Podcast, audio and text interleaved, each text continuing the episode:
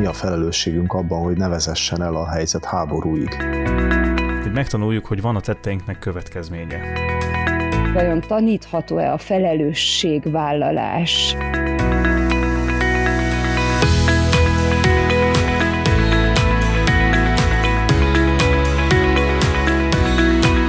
Az utóbbi évtizedek egyik legsúlyosabb háborús konfliktusa mellett nem mehetünk el szó nélkül. Keresztjénként, magyarként, emberként sem, de műsorunkkal sem. Ezért mai adásunkban azzal foglalkozunk, milyen szempontok szerint kerülhet elő ezekben a történelmi pillanatokban a felelősség kérdése. Hozzá kell persze rögtön tennünk, hogy ezt elsősorban lelkészként, teológusként vizsgáljuk, és nem célunk a külpolitikai állásfoglalás. Azt is kérjük, vegyék figyelembe, hogy a felvételkor még nagyon frissek voltak az események, a háború kitörésének másnapján rögzítettük azt, így beszélgetésünk alapját az akkor rendelkezésünkre álló információk adták, azóta pedig sok dolog változott, mi például akkor még úgy tudtuk, hogy a Kígyó sziget védői nem élték túl az ütközetet. De bízva abban, hogy ettől függetlenül is izgalmas beszélgetés kerekedett ki a témából, kérjük tartsanak ezúttal is a három szolgatársal, Nagy Zoltán Esperessel Békés Csabáról, Mezőberényből Lázár Korka Katalinnal, és jó magammal Zsíros András Gerendási lelkésszel. Fogadják szeretettel az Erős Fár Podcast 47. adását. Legutóbb a házasság témáját beszéltük végig, illetve nem is végig, hanem szinte csak elkezdtük és próbáltunk belelátni abba, hogy mennyi olyan érdekes vonatkozása van annak a szándéknak, hogy két ember összekösse az életét, és megfogadják Isten szín előtt azt, hogy innentől kezdve most már együtt élnek tovább holtomig, holtáig, és felelősséget vállalnak egymásért, és a másik ember lesz számukra a legfőbb támasz. Most innen próbáljuk egy kicsit másfelé vinni a beszélgetés vonalát, amit nyilván azok a szomorú események árnyékolnak be, ami a napokban történt, hogy a szomszédunkban kitört a háború. És a gondolatainkat továbbra is a felelősség téma köré próbáljuk felfűzni, hiszen maga a háborúzás, a konfliktusok ilyen módon való rendezése vagy nem rendezése, illetve az a kérdés, hogy meddig mehetünk el a saját országunk, a saját népünk védelme egy másik néppel, másik országgal való szembenállás kapcsán a felelősség kérdésében. Ez talán egy picit távoli rokonságot mutat a házasság kérdésével is, hiszen ugyanúgy a hűségről is szó lehet, amikor valaki a saját hazának a védelmét vállalja, ezzel kockáztatva azt, hogy adott esetben akár a saját családja fogja elveszíteni, hogyha a frontokon végül megsebesül.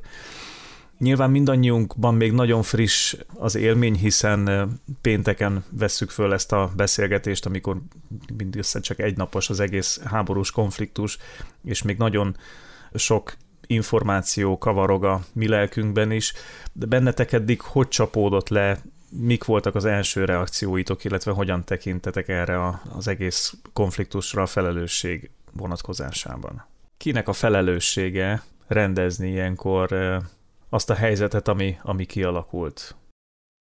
Ha itt tesszük fel a kérdést, hogy kinek a felelőssége rendezni, akkor nagyon könnyen belemegyünk egy olyan helyzetbe, hogy egy ilyen egymásra mutogatás lesz a vége mint a kocsmai verekedésnél, hogy a másik kezdte, hiszen az egész e, incidens nagyjából így működik, de ebbe én nem akarok belemenni, nem vagyok sem politikai, sem katonai szakértő. Én inkább úgy keresem mindig ezekben a helyzetekben, meg minden helyzetben a kérdésre a megoldást, hogy mi ebben az én felelősségem. És egy adott helyzetben én mit tudok tenni. Szóval a keresztény ember felelősségét nagyon sok bibliai versből levezethetjük, és sokféleképpen tudjuk azt levezetni. Nyilván a másik embernek a szeretete, a békességre való törekvés, akár a hegyi beszéd szavaira gondolunk, akár Pálapostól leveleiből a rendíthetetlenség és a, az úr munkájában való buzgólkodás, ezek mind elvezetnek bennünket oda, hogy felelősséggel tartozunk egymásért is. A szeretet kettős parancsa megint csak aláhúzza ezt, Tehát, hogy hol van az én felelősségem most, mit tudok most tenni. Nagyon szépen láttuk a kommunikációban, itt akár egyházunkon belül, hogy elkezdődött az a folyamat, amikor imádkozunk egyen-egyenként, de akár közösségünkben is, az előttünk álló vasárnapon mindannyian eh, közösen fogunk imádkozni templomainkban a békességért és az áldozatokért, de ezen túl is elkezdődött valami, hiszen többen megmozdultak már, ugye akivel mi is készítettünk egy podcast adást, is annyi éppen a mai napon keresett meg, hogy részt veszünk-e egy olyan gyűjtésben, amit a annak a kárpátaljai gyermekotthonnak gyűjtenénk, tartós élelmiszert és tisztálkodási szereket, akikkel ő kapcsolatban van, akiket ő segít és támogat, és bizony most ők is ott vannak az ütköző zónában, és rájuk is közvetlen hatással van a háború. Tehát ez is a mi felelősségünk, és ha kell, akkor nyilván, ha érkeznek majd nagy Isten menekültek, akik azért jó néhányan útra keltek már, az ő fogadásuk, az ő segítségük, az bizonyosan a mi felelősségünk lesz. Tehát ne, én nem azt keresem, hogy most ki a felelős ebben a háborúban, hiszen annak nem látom értelmét, és nem is értek hozzá annyira, hogy ezt én meg tudjam mondani egészen bizonyosan. Viszont az én felelősségem, a mi felelősségünk mi lehet ebben, és ezt, ezt szerintem sokkal fontosabb megkeresnünk és megtalálnunk. Én ehhez csatlakozva térnék vissza a felelősség szónak ahhoz a talán etimológiai megközelítéséhez, amelyben ott található az, hogy felel, tehát válaszol valamire. Tehát ha a német szót veszem elő, amely így szól, hogy Verantwortung, abban is benne van az a szó, hogy Antwort, tehát válasz. A felelősség tehát egy válaszlépés, egy helyzetadekvát válaszlépés arra, ami éppen történik. Válasz egy adott helyzetre, válasz egy adott feladatra, vagy a helyes magatartás a megbízommal szemben, aki engem egy adott küldetésre tartott alkalmasnak. Tehát a felelősség számomra nem is elsősorban azt a kérdést hozza elő, hogy egy adott konfliktusban, háborús helyzetben, akár családi nehézségekben ki az, aki tehet jobban ennek a, a dolognak az elfajulásáért, vagy ki az, akinek jobban és mélyebben kellett volna gondolkodni a tettei előtt, hanem sokkal inkább a felelősség szóról, amikor beszélgetünk, akkor nekem az a kérdés, hogy miként tudok válaszolni erre az adott helyzetre, hogyan tudok én helyesen viszonyulni ebben a helyzetben mindarra, ami rám hárul. Lehet a feleletem egy olyan, amiben kiderül, hogy én magamért és a környezetemért is tudok terheket hordani, meglátom, hogy hol lehet rám szükség, én ismerem a saját határaimat, tehát hogyha felelős magatartással élek, akkor nem fogom átlépni a felelősségi körömet, fogom tudni, hogy mennyi az, amit én ebben a helyzetben végig tudok csinálni, és mi az, ami az én hatásköröm. Azért próbáltam ezt így körbejárni, mert hogy szerintem ahhoz, hogy az ilyen óriási horderejű kérdésekben, mint két államnak a konfliktusa, azért másként mutatkozik meg nyilván a különféle katonai szövetségeknek a felelőssége, és más-más oldalról kell megközelíteni a reakciókat, mert ha valakire sokat bíztak, attól többet fognak majd számon kérni. Tehát éreztek ebben egyfajta elvárást is? Tehát az ember mindenképpen kell, hogy válaszoljon valahogy erre a helyzetre? A felelősség kérdése azt is jelenti, hogy valahogyan mindenképpen reagáljak egy ilyen konfliktusban, vagy mondhatom azt, hogy én nem akarok beleavatkozni más országok belügyeibe, és én inkább csendben hátra húzódok. Nem feltétlenül kell beavatkoznunk ahhoz, hogy feleljünk, ahhoz, hogy válaszoljunk, ahhoz, hogy felelősségünkkel éljünk. Nyilván kétféle szempont van itt, az egyik, hogy meg tudjuk-e valahogy gátolni az, hogy, az, hogy folyjon ez a háború, abban nekünk egyen, egyenként viszonylag kevés lehetőségünk van, tehát most nyilván nem tudjuk mi ezt egy varázsütésre megszüntetni. Viszont Viszont tényleg a segítésnek a módját meg kell találnunk, azt meg tudjuk találni, és azt, azt meg is kell tennünk. Egyébként, hogy visszanyúljak ide, Kati, amit mondtál, hogy a felelősség, ez az angolban is ugye a responsibility, az ugyanúgy a response, a válasz, felelősség, tehát hogy nyilván egyfajta reakciót igényel mindenkitől az is egy reakció, ha azt mondom, hogy engem ez nem izgat, ez nem itt van a közelemben, eh, hanem valahol tőlünk távol, de ennyire közel nem volt háború azért hozzánk, a délszláv háború volt a legutolsó, arra még emlékezhettek. Teológus voltam akkor éppen, eh, akkor szerintem András már te is. Igen. Kati meg talán már nem, ugye? És én emlékszem, amikor ott jöttek a, a nagy tankergépek, szálltak föl Ferihegyről, meg szálltak le Ferihegyen, ott a teológus otthon fölött volt ugye a légi folyosó, tehát azt hallottuk elég sokat. De azóta, azóta nem volt ugye ilyen közel e, háború, meg, meg azelőtt is nagyon régen, tehát hogy azért ez, ez meg kell, hogy érintsen bennünket, ez egy szomszédos ország.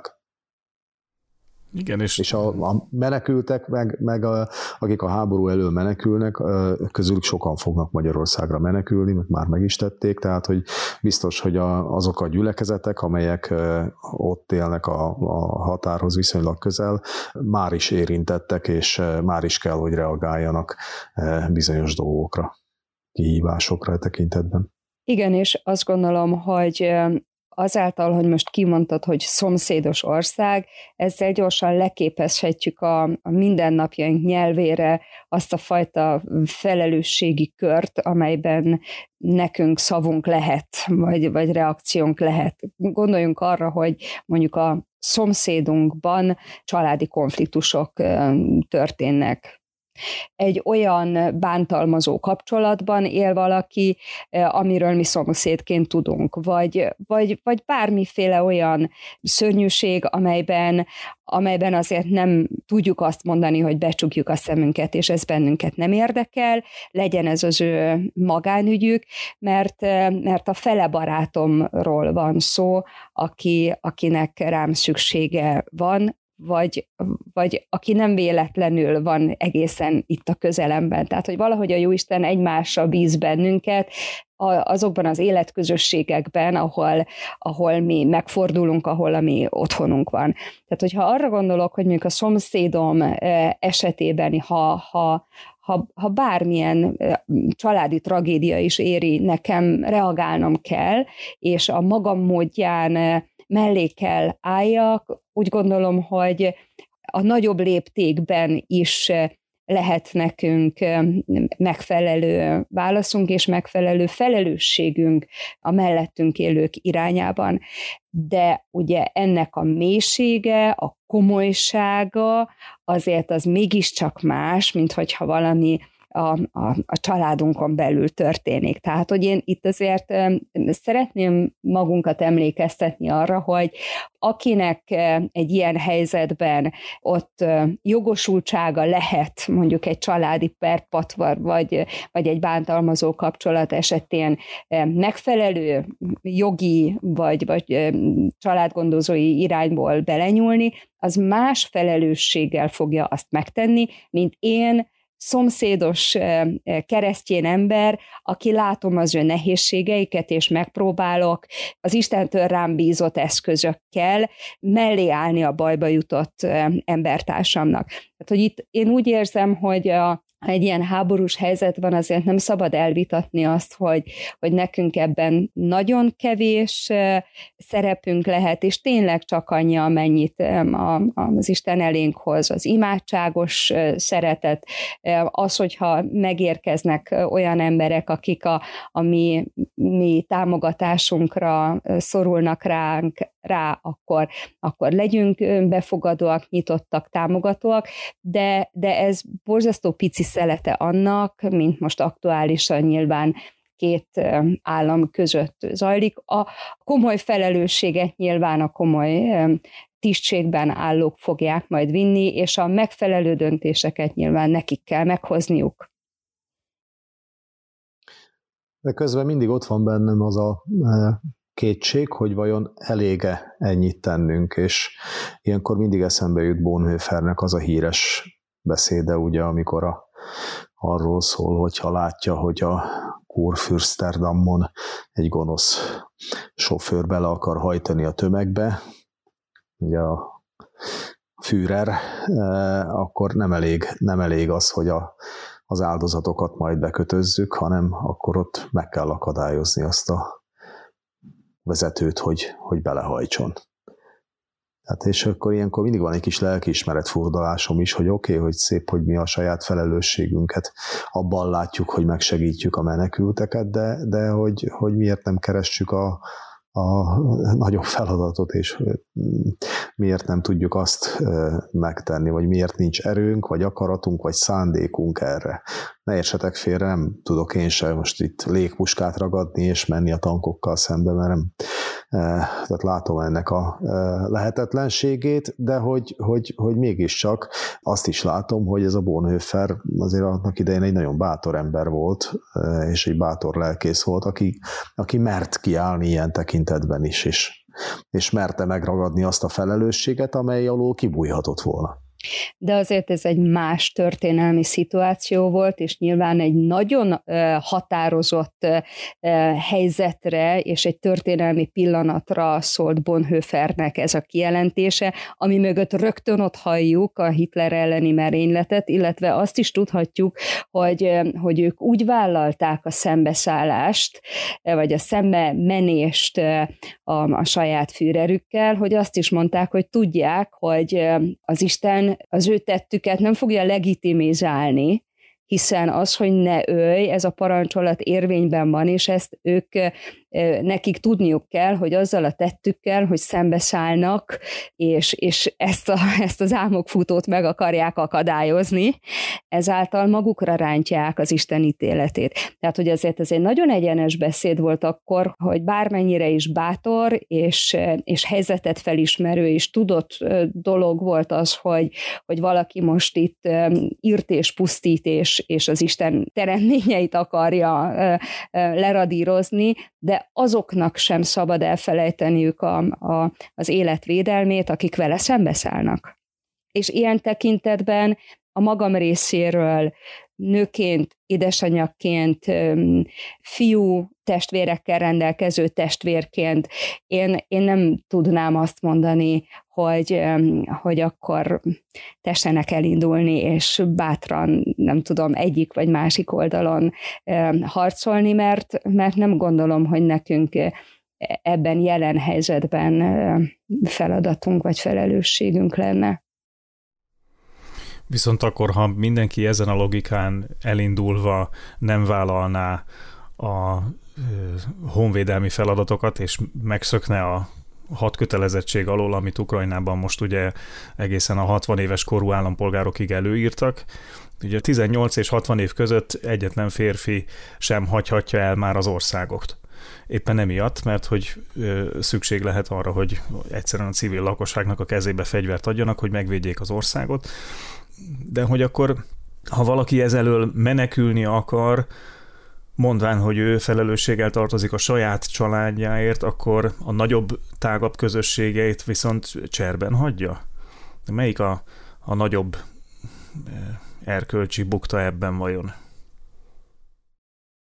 Hát, hogy itt ki lehet-e játszani egymással szemben az, hogy felelős vagyok a családomért, és felelős vagyok a hazámért, ezt nem tudom, hogy meg lehet-e így válaszolni. Tehát a kettő nem biztos, hogy kijátszható egymással szemben. Talán ezek itt tényleg olyan halmazok, amikben kisebb és nagyobb halmaz, tehát a, a, a hazámért való felelősségem belül van szerintem a családomért való felelősségem, és nyilván, hogyha egy olyan helyzet van, és azt a helyzet megkívánja, és ez a, az állampolgári kötelesség, akkor, akkor azt teljesíteni kell, és ha behívnak, akkor, akkor, akkor menni kell bármennyire is nehéz hátrahagyni a családot, hiszen a családodért is harcolsz, amikor harcolsz egy ilyen helyzetben. Gondolok itt arra, most ugye a híreket követve szó volt itt egy szigetről, ahol, ahol összesen 13 ukrán katona szállt szembe az orosz hadsereggel, és, és hősiesen nem futamodtak meg. Viszont ez azt jelenti, hogy ők, ők ott haltak meg. Hm. Tehát, hogy ez, ezek, ezek nagyon nehéz kérdések, hogy most adott esetben ott mi lett volna, mi lett volna a helyes, és, és szabad-e ilyenkor tényleg ilyen pragmatikusan gondolkodva egy, egy ilyen álszent cél szentesíti az eszközt módon gondolkodni, vagy, vagy, vagy felsőbb jó, vagy nagyobb jó gondolatát itt belehozni, vagy erkölcsi magyarázatát belehozni ebbe a kérdésbe, hogy most akkor nekem ezt fel kell adnom, hiszen úgy is legyőznek, vagy, vagy hősiesen helyt kell állnom, mert erre esküdtem fel katonaként és ezek ugye nagyon nagyszerűen tudjuk itt elméletben ezeket megválaszolni a fotelben ülve, de hát azért ennek a valósága, amikor az ember ott van és harcol, az teljesen más. Elméletben egész más házasnak is lenni, mint gyakorlatban. Igen, én lehet, hogy örömmel kanyarodnék vissza ide, hogy azért most nyilvánvalóan a világ tekintete az orosz-ukrán válságot pásztázza, de az a téma, amit ma előhoztunk, az azért a, a mi saját berkeinkben sokkal komolyabban kezelendő, tehát ha onnan egy picit visszafordulunk akár a, a családi viszonylatainkba, akár a, a gyermekeink jövőjét tekintve, vagy arra nézve, hogy, hogy vajon tanítható-e a felelősségvállalás, akkor picikét a magunk területén is előrébb tudunk jutni, mert hogy, mert hogy ahhoz, hogy valaki szerintem ilyen élethalál küzdelemben és élet veszélyes helyzetben megfelelőképpen tudjon reagálni, ahhoz neki érett felnőttnek kell lenni, tudnia kell, a saját döntéseiért vállalja a felelősséget, és bizony magasztosabb eszméket is tudjon önmagánál fontosabbnak tartani, tehát akár az, hogy, hogy érdemes a hazámért kiállnom, ezek mind-mind a felelős embernek a, a kiállását tükrözi. A felelősség viszont úgy gondolom, hogy, hogy fontos, hogy, hogy egy tanított magatartás legyen gyermekkortól fogva, és az nem, nem úgy alakul ki, hogy egyszer csak valaki 18 éves lesz, és akkor most már felelős felnőttként tessenek rám tekinteni, hanem, hanem ez egy olyan folyamat, amelyben az ember lassacskán hozzászokik ahhoz, hogy egyre komolyabb terhelésnek van kitéve, és egyre komolyabb szituációkban kell neki helyes válaszokat adnia azokra a, a dolgokra, amelyben amelyben neki már tudnia kell jól helytállni, vagy jól válaszolni. Gondolok én arra, hogy ha valaki kicsi, kisgyermek, akkor apró dolgokat már rá lehet bízni, hogyha valaki egy picikét idősebb, akkor már olyan dolgokkal is megbízzák őt, ami nem csak a saját szobájában és a saját dolgai körül van, hanem akár a, a testvére, az óvodás csoportja ilyen-olyan felelőse tud lenni ha visszagondolok arra, hogy sok, sok évtizeddel ezelőtt már egy, egy tíz éves gyerekre mondjuk egy egész állatállományt bíztak, mondjuk egy gazdának a vagyonát, akkor ők már a felelős magatartásnak igencsak magas pontján tudtak állni. 60 évvel ezelőtt mondjuk azok a gyerekek, akik tudták, hogy, hogy egy állatnak vagy egy állatállománynak a, a, a veszélyeztetése mivel is járna. Szóval azt gondolom, hogy, hogy a, a felelősségvállalás tudást nekünk sokkal jobban kellene tanítani, és a kérdés az, hogy vajon megtaláljuk-e azokat a pontokat, ahol a gyermekeinket, meg az utánunk jövő nemzedéket felelős magatartásra tudjuk vezetni. Ennek a felelősség tudatnak a kialakulásához én azt gondolom, hogy az a tapasztalat vezet el, hogy megtanuljuk, hogy van a tetteinknek következménye ugye ezt már egészen kicsi gyermekkortól kezdve elkezdhetjük tanítani a gyermekeinknek, hogy, hogy nem szabad lejteni, mert összetörik, nem szabad bántani, mert az fáj, és ha valaki felelőtlen, az, az nyilván ezzel nincs tisztában, hogy a tetteinek milyen következményei vannak. Talán azért is megdöbbentő most ez a tapasztalat, mert a legtöbben nem gondoltuk volna, hogy eljut idáig ez a konfliktus. Még a legnagyobb szakemberek is még az utolsó percig is bíztak abban, hogy, hogy ideig nem folyulnak el a dolgok, és nagyon sokan vannak olyanok, akik életükben először tapasztalnak most ilyen helyzetet. És ilyesmit legfeljebb a, a filmekből láthattak, és amikor ilyen dolgokkal szembesülsz, hogy, hogy ez megtörténhet, hogy ez valóság, hogy ilyen, ilyen körülötted megtörténhet, az bizony ébresztő. De ilyenek sokkal kisebb mértékben is előfordulhatnak, amikor összetörik a pohár, mert eddig nem vettem komolyan, hogy tényleg összetörhet a pohár, csak olyankor már késő, amikor a, a tetteink visszafordíthatatlanok.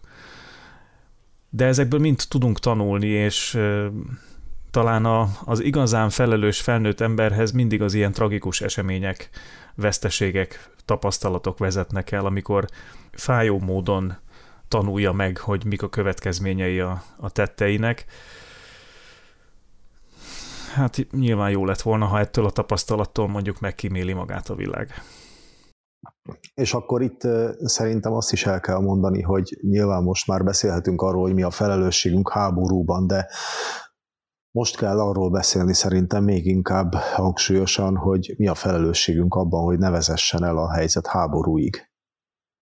Tehát, hogy hogy kell egymással beszélnünk, konfliktusokat rendezni, eh, kompromisszumokat kötni, eh, adott esetben engedni, más esetben kitartani a saját elképzelt, eh, vagy vélt, vagy valós igazságom mellett. Tehát, hogy ez szerintem mindennél fontosabb, és ez megint csak olyan, amit már egészen kiskorban el lehet kezdeni, tanítani, hozzászoktatni a gyermeket, hogy, hogy nem feltétlenül az az igazság, amikor én meg tudom tudom győzni a saját véleményemről a másikat, hanem esetleg a kompromisszum is szóba kell, hogy jöjjön, és nagyon sok területen tapasztaljuk ezt, hogy az élet kompromisszumok nélkül nem is működne.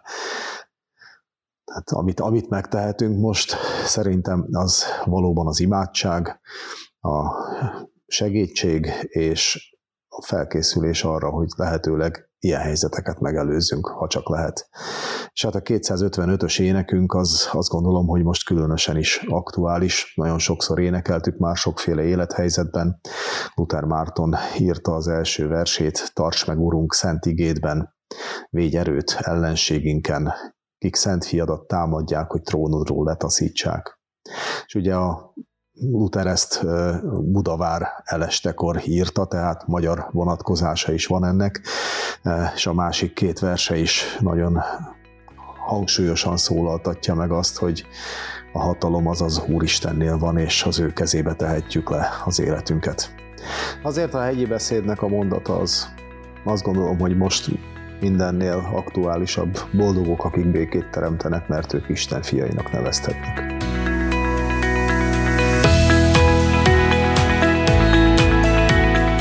Ez volt az Erős Vár Podcast, amiben az ukrajnai háborúval kapcsolatban beszélgettünk személyes és közösségi felelősségünkről, arról mit tehetünk keresztényként ebben a helyzetben, és hogy tehetünk-e valamit annak érdekében, hogy egyáltalán ne vezessenek el tragédiáig a konfliktusok.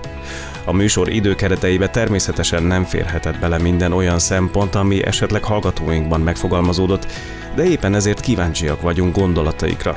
Írhatnak nekünk Facebook oldalunkon, ahol egyébként megtalálják korábbi adásainkat is podcast csatornánkra is feliratkozhatnak, akkor értesítést is kapnak, ha elérhetővé válik a legújabb epizód, sőt a műsort is értékelhetik kedvenc podcast hallgató mobiltelefonos applikációjukon keresztül. Ha elgondolkodtatónak találták a beszélgetést, kérjük értékeljenek bennünket öt csillaggal, így olyanokhoz is könnyebben eljuthat a hírünk, akik esetleg érdeklődnek egyházi hitbeli tartalmak iránt. Tartsanak velünk legközelebb is, köszönjük a figyelmet, erős várami Istenünk!